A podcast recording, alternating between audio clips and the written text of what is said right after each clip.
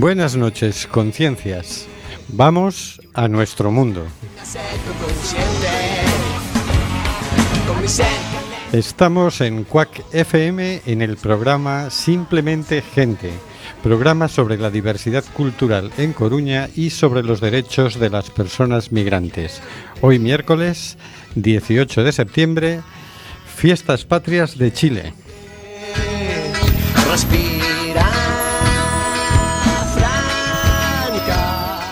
Volvemos a las ondas, volvemos a la frecuencia modulada.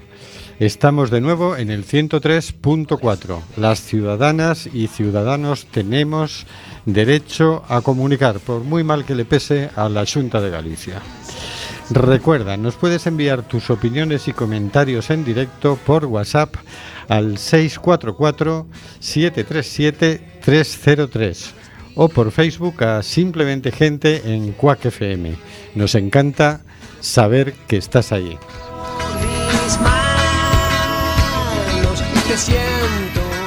Seguimos denunciando los vuelos de deportación de inmigrantes que realiza Europa por medio de las compañías Air Europa, Aeronova y Swifter. No vueles nunca con esas compañías.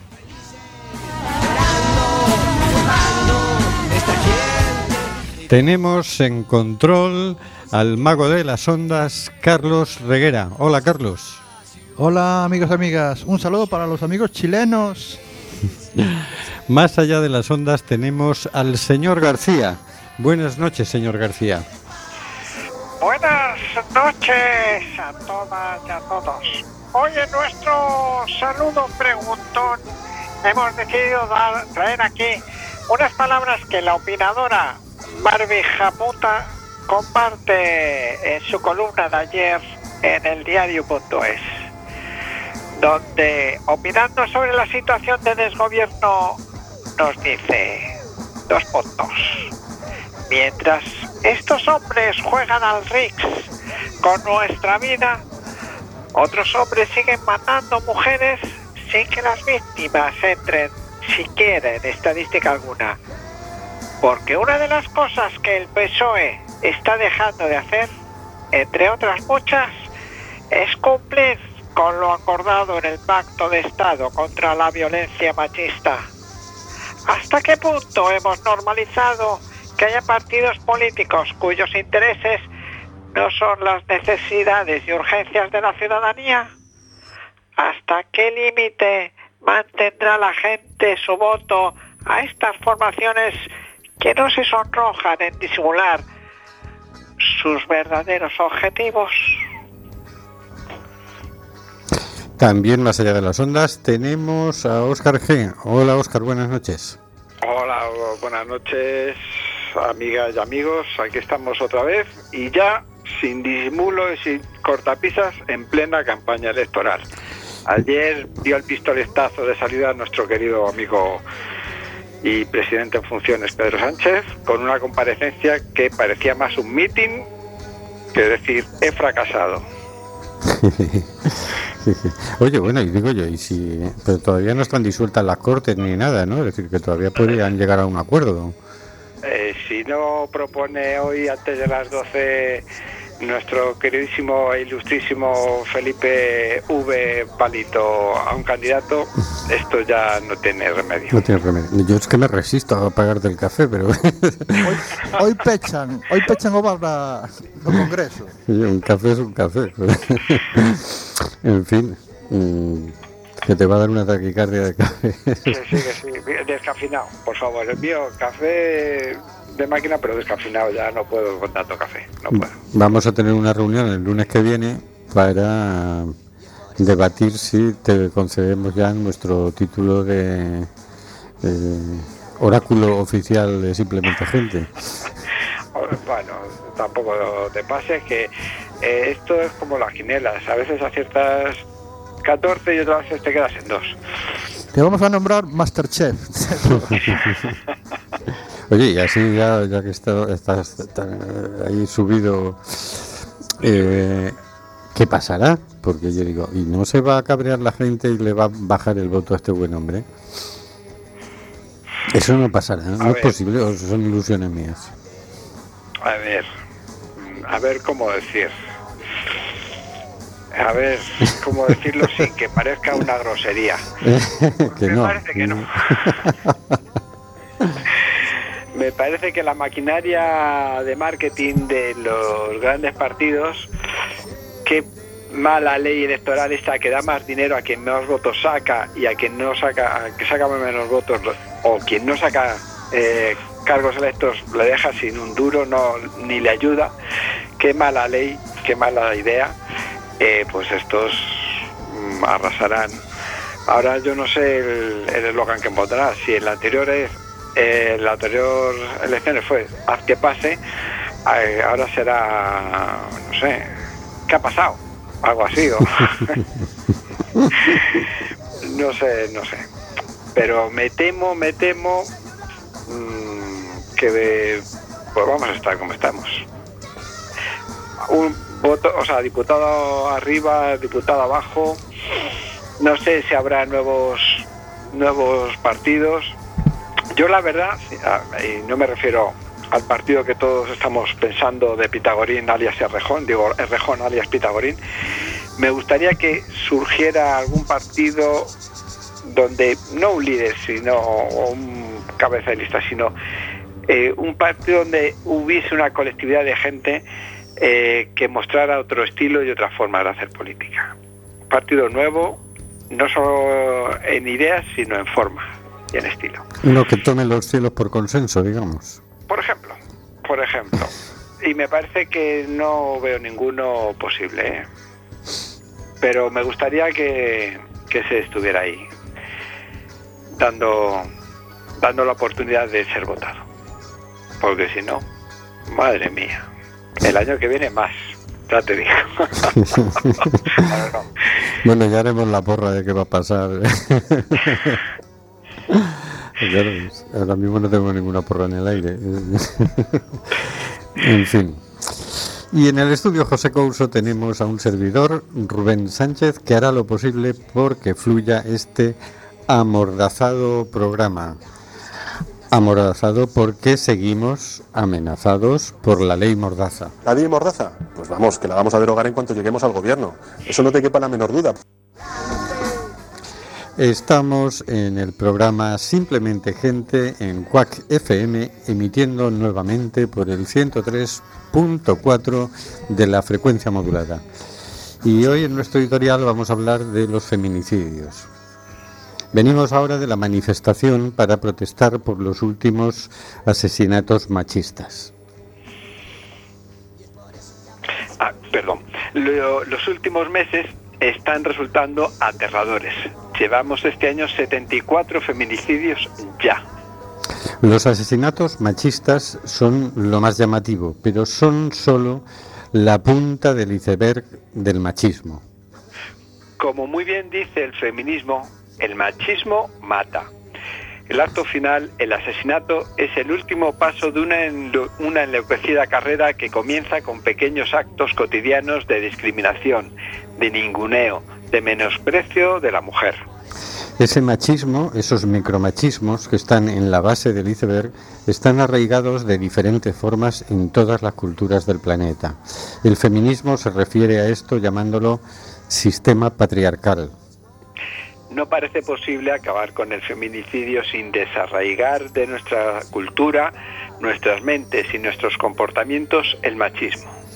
Por eso es fundamental la pedagogía que está haciendo el feminismo denunciando los comportamientos machistas, reivindicando a la mujer, sus capacidades, su inclusión en todos los ámbitos, denunciando los techos de cristal, la brecha salarial, la feminización de las tareas domésticas.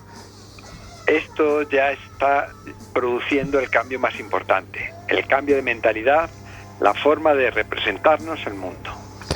Pero ese cambio ha de ser aplicado también a la sociedad, a las leyes, a la justicia y a la prevención de la violencia machista. Hoy por hoy el feminismo es el principal factor de esperanza porque está logrando lentamente un cambio simultáneo en las sociedades y los individuos. Apoyar el feminismo para que penetre en todos los ámbitos es en sí mismo una tarea de humanización del mundo.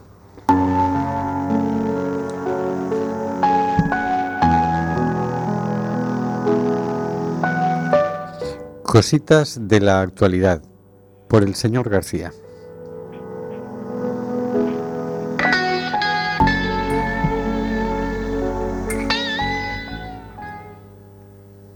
Esta semana traemos aquí un artículo leído el pasado 15 de septiembre en la web de conversation.com, sitio especializado en divulgación científica o de opiniones de personas científicas investigadoras. Una opinión bajo el título Las consecuencias sociales, nutricionales y ambientales de, de desperdiciar comida, donde el ingeniero agrónomo Alejandro Blas Morente, bajo bajo el eh, uno de los perdón, donde el ingeniero nos ofrece su opinión sobre los desperdicios, en el que nos trae bajo uno de los objetivos del, desarrollo sostenible de Naciones Unidas, aquí se, nos ha saltado una, frase, perdón, pero nos dice en este tema, se pregunta Blas Morente, ¿cuáles son los efectos de tirar comida sobre las emisiones de gases contaminantes o los recursos naturales? ¿Sería posible obtener mejoras ambientales significativas reduciendo el desperdicio de alimentos? Si olvidarnos de que según la FAO existen más de 815 millones de personas con desnutrición, el desperdicio de alimentos, aparte de desigualdad, ¿qué genera? Alejandro nos dice que la pérdida y el desperdicio de alimentos representa un mal uso de la mano de obra, el agua, la energía, la tierra y otros recursos naturales que se utilizaron para producir. Como no podría ser de otra manera, es necesario producir mucho, porque mejor que sobre que no que falte. Postura normal de esta cultura de consumo. Pero eh, esta sobreproducción provoca la contaminación y nos pone un ejemplo el ingeniero. El desperdicio de 88 millones de toneladas de alimentos al año en la Unión Europea es responsable de la emisión de 170 millones de toneladas de CO2. Esta cifra representa el 8% del total de emisiones globales y se acerca al volumen de ese gas correspondiente al transporte por carretera. Pero no solo de CO2 estamos hablando, sino de consumo de agua.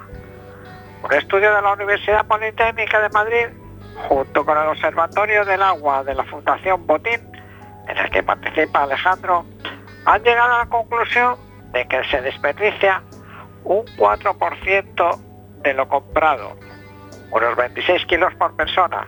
Pero esta, esta cifra implica un desperdicio de nada más y nada menos que 116 litros de agua por persona y día. De ellos 19 litros son de agua azul, fueron destinados directamente para el riego. Este volumen supone casi un sexto de todo el agua que utiliza una persona diariamente para el resto de actividades en el hogar. Es decir, ducha, bebida, limpieza. Ante esta vinculación entre la polución excesiva, el consumo desorganizado y la contaminación, nos surgen muchas preguntas, pero solo expondremos unas pocas. Es necesario revisar nuestro estilo de vida si queremos preservar la vida en el planeta Tierra. ¿Somos conscientes de las consecuencias de nuestros actos? ¿Es posible una producción responsable, un consumo responsable y un planeta sin personas desnutridas? Buena pregunta, señor García. Tiene que ser posible, tiene que ser posible. Deberíamos ser capaces de ir ajustando, ajustando la producción al consumo y, el consumo a las personas. Es decir, porque hay personas que no pueden consumir nada o que no pueden consumir lo necesario para no estar subalimentadas, ¿no? desnutridas, como dice usted. Sí, hay que señalar que hay recursos y medios para que todo ser humano del planeta tenga sus necesidades cubiertas. La cuestión es eh, la distribución de estos recursos y el acceso a estos recursos. En algunos sitios se acumulan y en otros sitios pues no, no llegan. ¿no? Es curioso que eso, mm, fíjate, porque mm, estos datos, mm, este dato de, de que hay personas muriendo de hambre no es nuevo, lo sabemos todos, ¿no? Pero eso jamás ha sido suficiente como para eh, cambiar las cosas.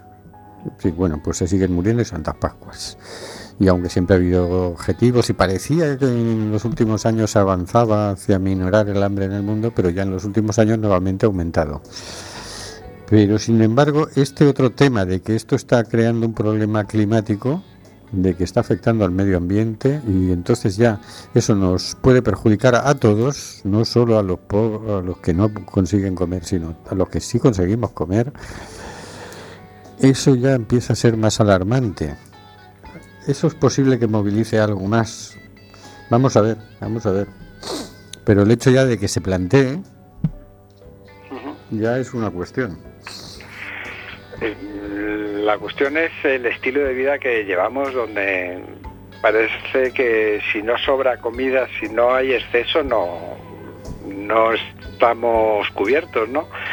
Eh, a mí hay un dato que me ha resaltado de esta noticia es el excesivo consumo de agua que, o sea, no solo tiramos la manzana podrida, sino el consumo de agua que, que conlleva ese tirar esa alimentación, ¿no? Y hay- no hay que olvidar que hoy por hoy el agua es un bien que escasea cada vez con mayor frecuencia y en más sitios. Entonces, mm, yo creo que todo este tema habría que darle una revisión bastante gorda, ¿no? Claro que sí, y eso es lo que están planteando la juventud ahora con los viernes por el futuro, ¿no? Nos llega un mensaje por WhatsApp de Hortensia. Hola, otra vez hay que pagar café. Buen programa, compañeros. Hoy escuchando por las ondas. Bien, esperamos tenerte La semana que la viene. semana que viene, Hortensia, aquí. pues sí, Oscar. mm, Ya no me acuerdo qué habías dicho. Bueno, el, el tema del consumo de agua, del desperdicio de agua, Ah, es solo sí. desperdiciar comida, sino lo que proporcionalmente el agua, que- el agua que Claro. estamos tirando, ¿no? Claro, porque esa agua se Y utiliza para regar las plantas que luego desperdiciamos o alimentar a los animales cuya carne luego desperdiciamos. Y entonces no sabía yo que era tal cantidad, 116 litros por persona sí, día. sí. Qué barbaridad. Claro, es, em, es el- hay un exceso de producción, esa producción hay que cuidarla, hay que darle una imagen, hay que regarla, hay que lavarla, hay que, no hay que olvidar que la fruta que compramos en el súper no está así recogida, tiene sus procesos de lavado también.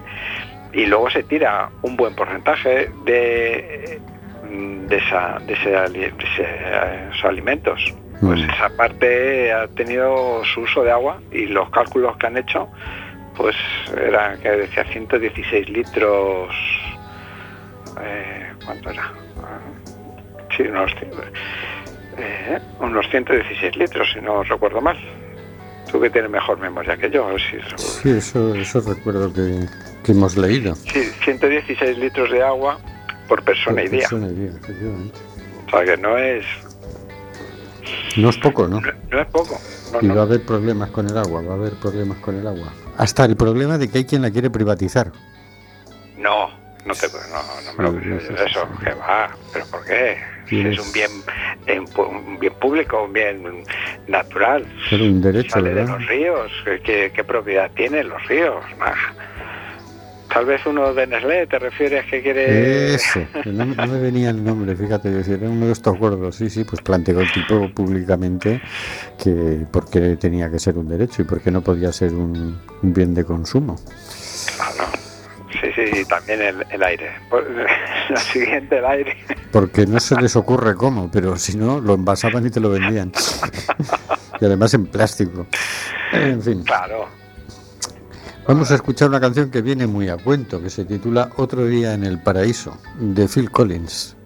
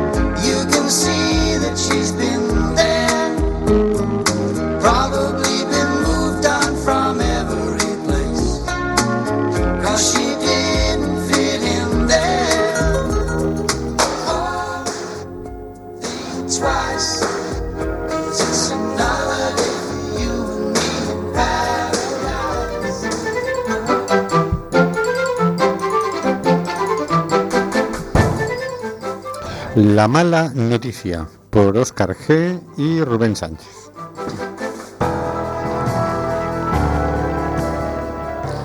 El gobierno aplica por primera vez el procedimiento express para rechazar el asilo tras el último salto en Ceuta.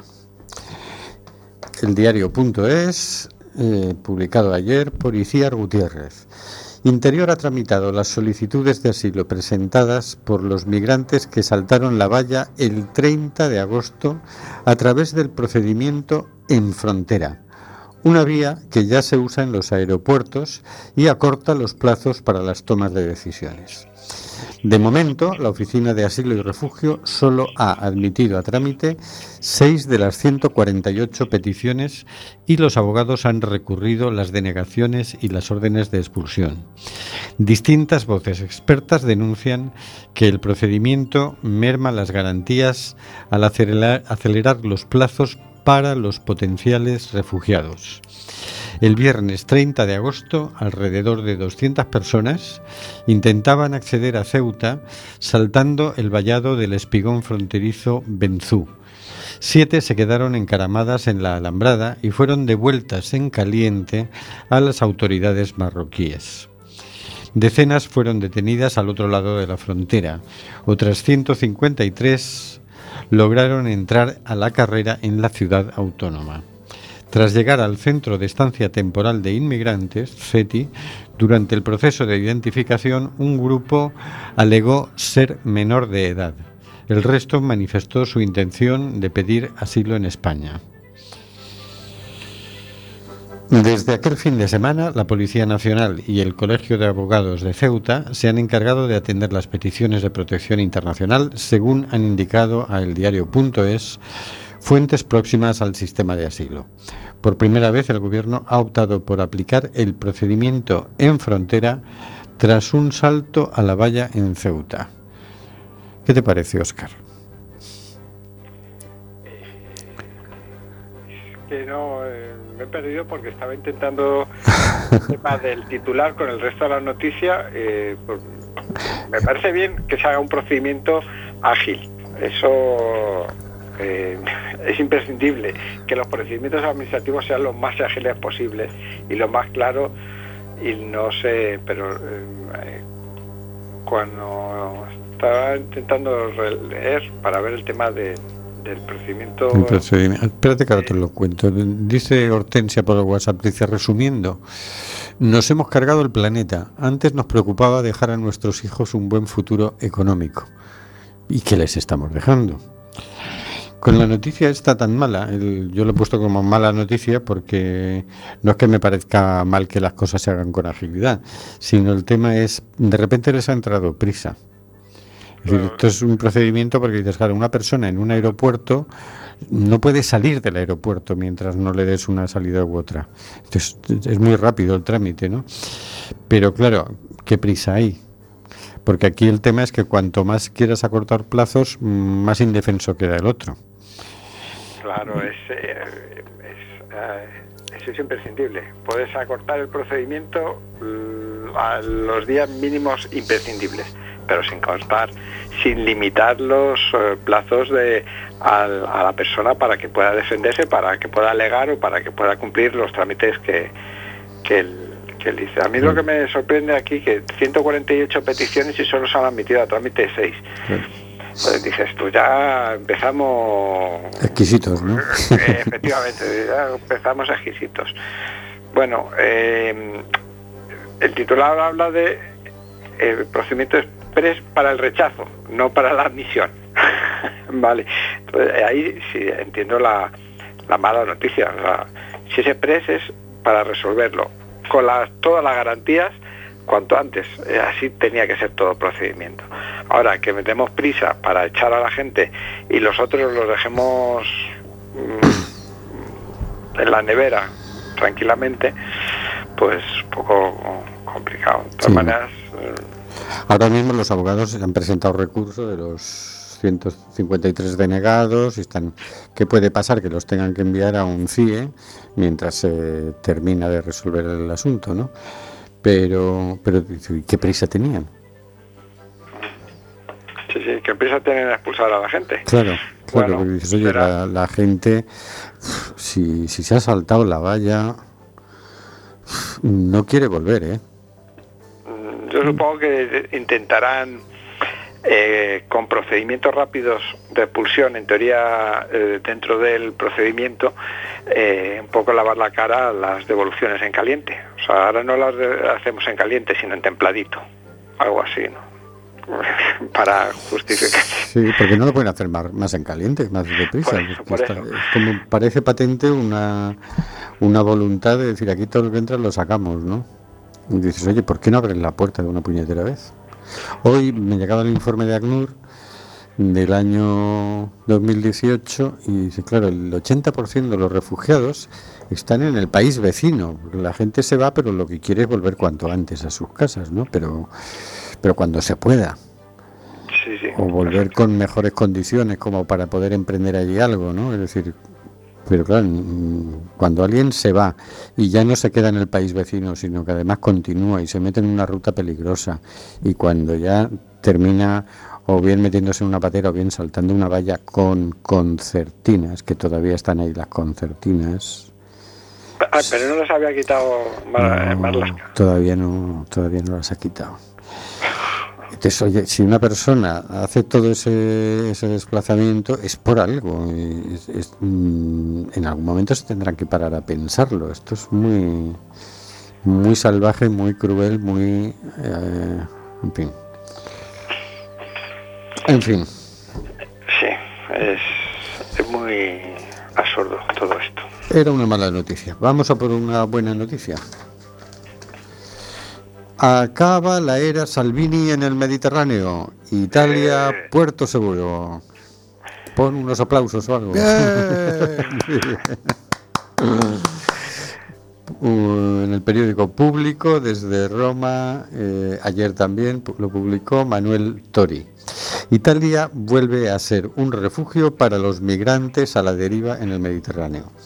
Por primera vez en un año y medio, Lampedusa no es sinónimo de discordia entre el gobierno italiano y las ONG de rescate humanitario en el antiguo Mare Nostrum. Este fin de semana, la asignación de Lampedusa como puerto seguro para el buque Ocean Viking de Médicos Sin Fronteras, con 82 personas a bordo, cambia de 180 grados el rol de Italia en la cuestión migratoria en el Mediterráneo central, la ruta más peligrosa del mundo según la Organización Internacional para las Migraciones. Las autoridades italianas acaban de ofrecer al Ocean Viking un puerto seguro para desembarcar. Seis días después del primer rescate, los 82 náufragos a bordo pronto llegarán a Lampedusa. Médicos Sin Fronteras y SOS Mediterráneo se sienten aliviadas.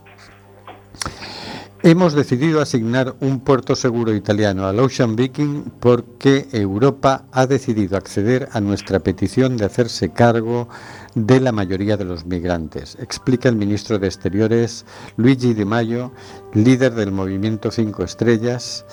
El senador Gregorio De Falco y oficial de la Armada asegura por fin un procedimiento normal, sin las inútiles, crueles e ineficaces histerias del exministro del Interior, Matteo Salvini.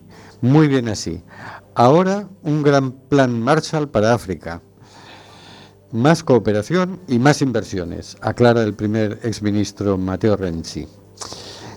Dario Franceschini, figura clave del ala socialista del actual gobierno de Giuseppe Conte, asegura fin de la propaganda de Salvini con la piel de personas desesperadas en el mar. Y añade, vuelven la política y las relaciones internacionales para afrontar y resolver el problema de las migraciones. Bueno, yo creo que se, se han subido un poco.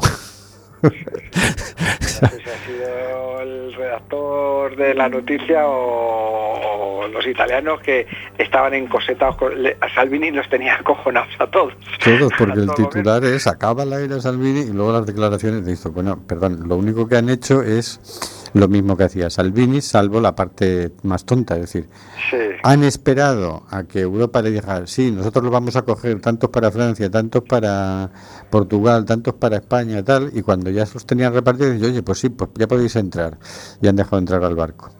O sea que no, no es tan diferente de lo que hacía Salvini. El otro hacía más espectáculo, más eh, eh, cuidado que pero efectivamente, o sea, a- metía en medio en al inicio de todo eso, mm, de todo el proce- de todo el suceso, un espectáculo para quedar por encima de la gente, básicamente, y, y ya está. Pero realmente ha- han hecho lo mismo que hicieron con o, el barco de Open Apps, es decir, sin la parte cruel salviniana, a coger, darle un puerto seguro y repartir a todos los eh, ocupantes de todos los náufragos del, del barco por diferentes países. Lo que hay una cosa que me sorprende, me alegra este nuevo alegría y alboroto del, actual gobierno italiano eh, ¿Y dónde estaban todos estos hace dos meses? En coalición Eh, con Salvini estaba. Por eso, que el movimiento Cinco Estrellas era cogobernaba con la Liga Norte. O, Sí, es la Liga Norte, de, bueno, Pero, el partido oye, de Salvini. los gobiernos de coalición hay que ser leal y, y no montar pollos cada dos minutos.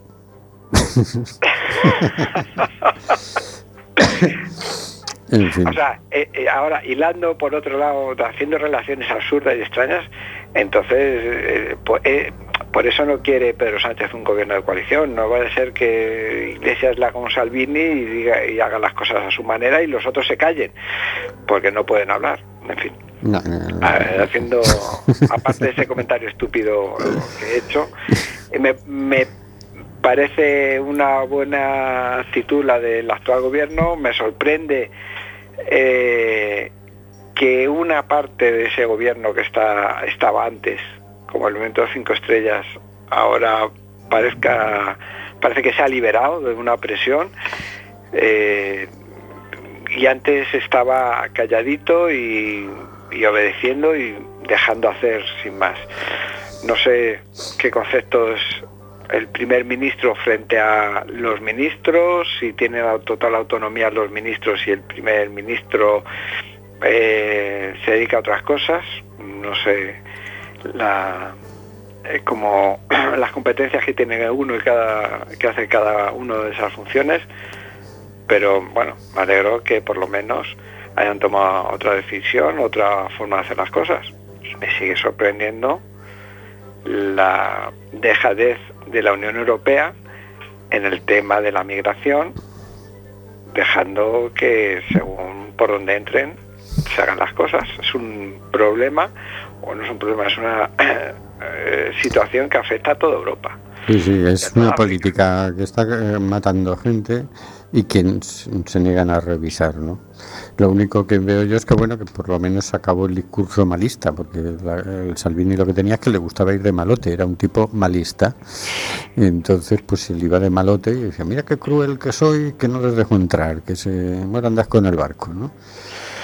Pero bueno, no es que estos hayan hecho mucho más, simplemente es que ha funcionado con más agilidad el mecanismo de reparto europeo, que por lo menos es un detalle, que empiecen a funcionar con un poquito más de rapidez, porque es que era una vergüenza impresionante, ¿no?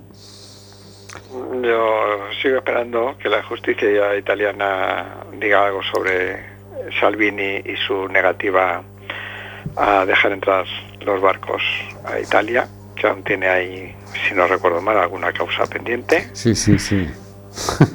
Eh, y espero ansioso ese- ver cómo, cómo termina ese, ese, ese juicio. Muy bien, pues vamos a escuchar la canción Complora el mar, eh, que se cantó en el concierto de Boulema Cullir, de Joan Bausá, y, y luego vamos con la Marcha Mundial por la Paz y la No Violencia. Com plora el mar com plora el mar quan veu un cos que cau un altre cos que cau i la mort amb gust de sal. No entenc aquests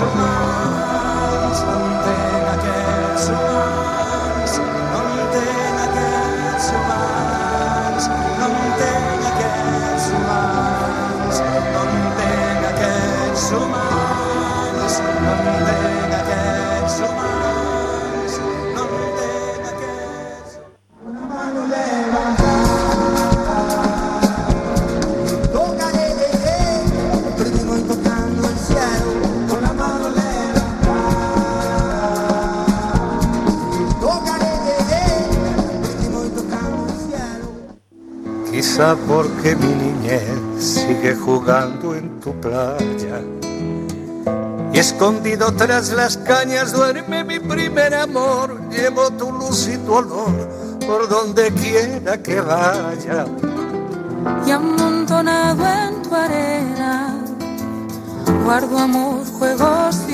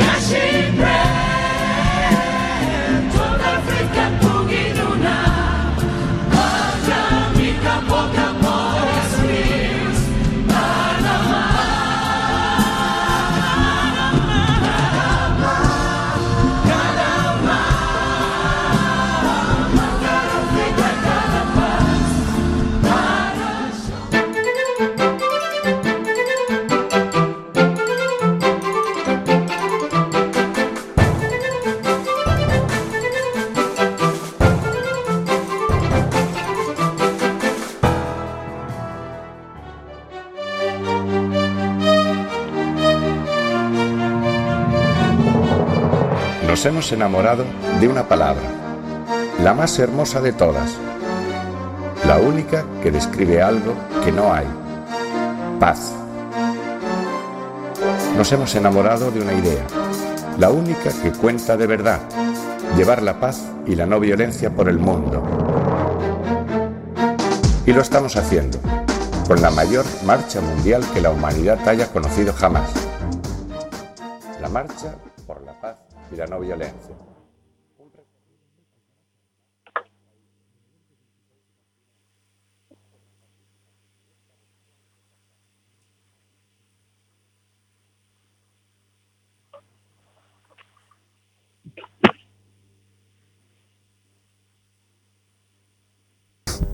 Buenas noches, Marisa. Adelante con tu sección. Hola, Hola. Hola, buenas, algo pasó, no escuchaba nada. Hoy tenemos duendes por ahí haciendo trastadas. Ah, vale, vale. Pues los saludamos a los duendes entonces y buenas noches, amigos y amigas. Empezamos entonces. Eh, adelante. Ah, vale, vale, vale.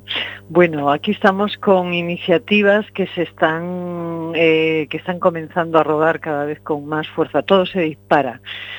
Y hoy miércoles eh, una delegación del equipo base de la Marcha Mundial por la Paz y la No Violencia se encontró con el Papa Francisco en el Vaticano.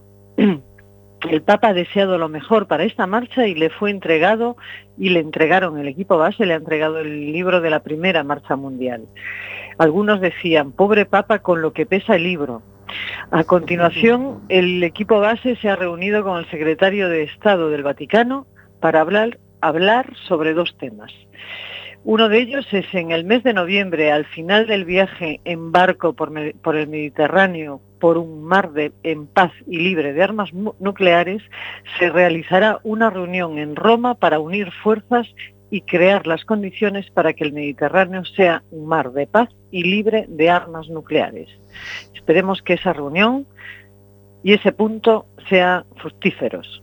Y también conversaron sobre una conferencia interreligiosa contra la guerra y, y por la no violencia que se prevé se realice en la primavera del 2020. Mm, Esto este ha pasado en eh, Roma. Ahora nos vamos a México y el día de mañana, 19 de septiembre, el equipo base eh, de la Marcha Mundial participará en la 17 Cumbre de los Nobeles de la Paz que se celebra este año en México, en la ciudad de Mérida. O sea que esperemos que pase algo interesante también en ese evento. También mañana en Venezuela eh, en Venezuela se realizará el Foro Internacional de Movimientos So- Sociales y Organizaciones Promotoras de la Paz, en donde participarán varios miembros del movimiento humanista con una ponencia sobre la Marcha Mundial por la Paz y la No Violencia. Que salga muy bien también ese evento mañana 19 de septiembre. Y el día 20 de septiembre, la organización Peace Room, que trabaja por la paz, recibe al equipo base de la Marcha Mundial por la Paz y la No Violencia en el Coliseum Romano para hacer la entrega de un reconocimiento. Se agradece. y eh, vamos bien de tiempo, ¿no? Sí, sí. Sí, bien. Eh, después también el día 22 en Brasil, en una localidad que se llama Londrina, celebrarán el onceavo abrazo por la paz rodeando un lago, el lago de esa localidad. Eh, esta acción la hacen dentro del marco de la Marcha Mundial por la Paz y la No Violencia. Y eh, estas son las iniciativas que tengo para contaros hoy. Caramba, oye, pues el equipo base vaya ajetreo, ¿no? O sea, Jolín. hoy en Roma, mañana en México, pasado mañana en Roma otra vez. Así es, o sea, se va a quedar un poco mareadito. Ya pueden descansar Pero- el fin de semana luego, ¿eh?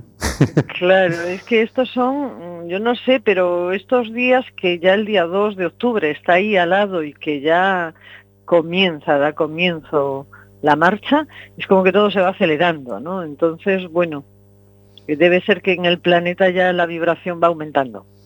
Bueno. pues sí, algo está pasando, algo está pasando en el planeta. Entre la gota fría y todas estas cosas, no sé, pero algo está pasando. Esperemos que la onda positiva vaya superando toda tan- tanta desgracia. Bueno, pues muchas gracias Marisa. Nos dice Hortensia, qué buenas noticias. Gracias Marisa. Gracias a vosotros por poder, eh, por eh, poder estar aquí contando cosas interesantes. Pues vamos con la agenda. Tenemos eh, esta semana que ha empezado el ciclo de Diversidarte, el Festival de las Artes Inclusivas. Empezó antes de ayer y terminará el 5 de octubre. En esta semana lo que van a tener es el jueves, día 19, en la normal, Paseo de Ronda 47, cortometrajes de exclusión social, de 6 a 8 de la tarde. Proyectarán The Note, Bosa, Embora Más, Adentro de las Riberas Amazónicas, Haciendo Calle, Rebuilding, Life, Love, Memories, de Siria. El viernes 20 de septiembre en el CEGAI, en Durán Lóriga 10, cortometrajes de diversidad sexual, LGTBIQ+, de 6 a 8 de la tarde. Two Words, de Reino Unido, Hotel Royal Co., de España, Otherland, Países Bajos, Not Acceptable, Irán, Paramina Gata Miece, Brasil, Ace, Reino Unido, Hacia la Tormenta, España y The Art of Carrying Fruit, Australia. El sábado 21 de septiembre, en el CEGAI también, en la calle Durán Loriga número 10, cortometrajes de exclusión social, de 6 a 8. Du Temps Perdu, en Italia, Verde y Amarillo, Trinidad y Tobago, O Malabarista, de Brasil, Un Cuerpo Extraño, Argentina, Nadir, Brasil, Alamar Skate, Colombia, The Exotics, Alemania y Obsolescence, España. El viernes eh, 20 a las 8.30 de la tarde en el obelisco, eh, manifestación que irá desde el obelisco a la delegación del gobierno organizada por el movimiento, movimiento Feminista de Coruña. Emergencia Feminista. Eh, la organización SOS Racismo Galicia organiza el Obradoiro Refugio e Asilo, una formación audiovisual gratuita en cinco sesiones, que va a ser los próximos martes de 5 a 8 en la Biblioteca del Ágora, durante todo el mes de octubre. Si tienes alguna duda o deseas ampliar información sobre estos talleres, contacta por correo con sosracismogalicia.gmail.com o a través del móvil de la entidad 698-163-742. Te puedes inscribir hasta el lunes que viene. Hay plazas limitadas, no hace falta ninguna experiencia. Segundo ciclo de cine Os Hoyos Abertos, Cineforum sobre refugio, del 23 al 26 de septiembre. Es decir, la semana que viene, del lunes a jueves, a las 7 en el Fórum Metropolitano. Es una actividad gratuita, se enmarca dentro del trabajo de sensibilización y movilización ciudadana que pretende a través del visionado de las películas y posteriores coloquios que la población abra los ojos ante el drama de las personas refugiadas, inmigrantes y la crisis humanitaria que estamos viviendo. El lunes 23 proyectarán El otro lado de la esperanza de Aki Kaurismaki. Habrá un coloquio abierto con moderadores. El martes 24 proyectarán Bestia del Sur Salvaje de Ben Zeitlin. Ponente José Bocilla. El miércoles 25 Silimane de José Ángel Alayón. Ponente Marie-Charlotte Bisson. El jueves 26 Hamada de Eloy Domínguez Serén. Y el ponente será Eloy Domínguez Serén. Edición número 21 del concurso de bandas y solistas de Quack FM. El sábado 28 de septiembre a las 10 de la noche en la sala Mardi Gras por solo 3 euros para los socios y socias de Quack, solo un euro.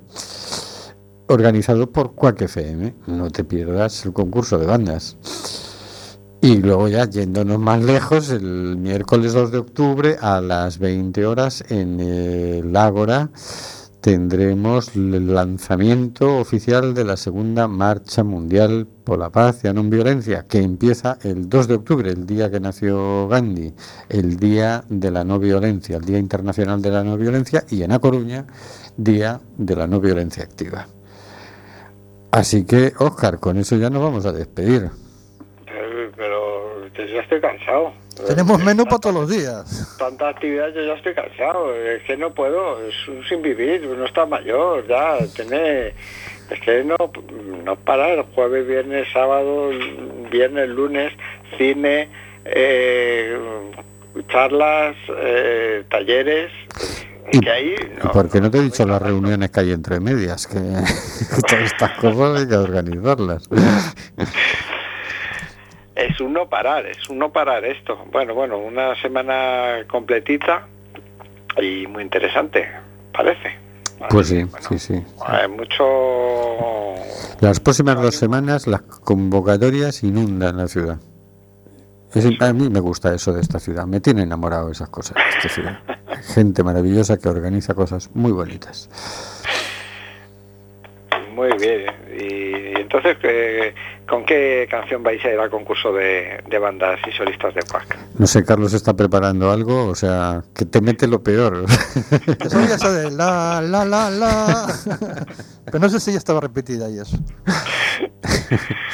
Bueno, pues no os olvidéis de seguirnos en Facebook, de seguirnos en nuestro fabuloso blog simplemente.home.blog, mm, de seguirnos en Twitter, de seguirnos en Instagram, donde acabamos de publicar una foto y todo esto no os lo podéis perder. Cualquier sitio es bueno para que nos digáis cómo mejorar este programa y, y lo bien que os caemos. ¡Qué caray! Hasta luego, Carlos. Hasta luego, amigos. Hasta luego, señor García. Hasta la semana que viene, más y mejor. Hasta luego, Oscar. Bueno, eh, ¿venís descansados o venís con un poquito de... para el miércoles aquí otra vez? Porque va a ser uno parar. No te preocupes, vendremos con mucha marcha. Hasta luego, María, Cristina, Marisa, Hortensia, Nuria, Maribel. Hasta luego, queridas y queridos oyentes.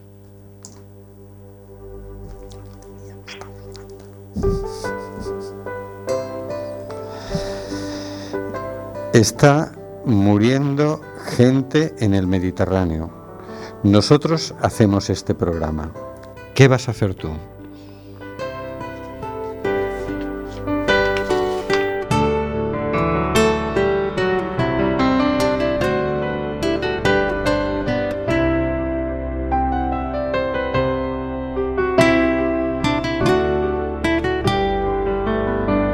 De Amazonas nos llega el suspiro que alimenta al hijo que vive en Chalpín.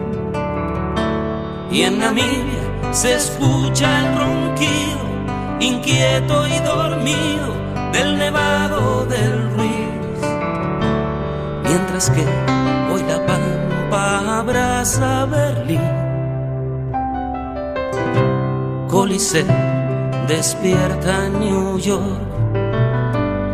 Chacareras bebiendo de un far, soleares de un tan y una isa de un son. Y una quena con gaita escocesa bailaban en la clave de un djembe y un bongo. Hoy el reggae se impregna con alma de sol, entonando Quizás barriendo fronteras, se hermanen las tierras bajo un mismo sol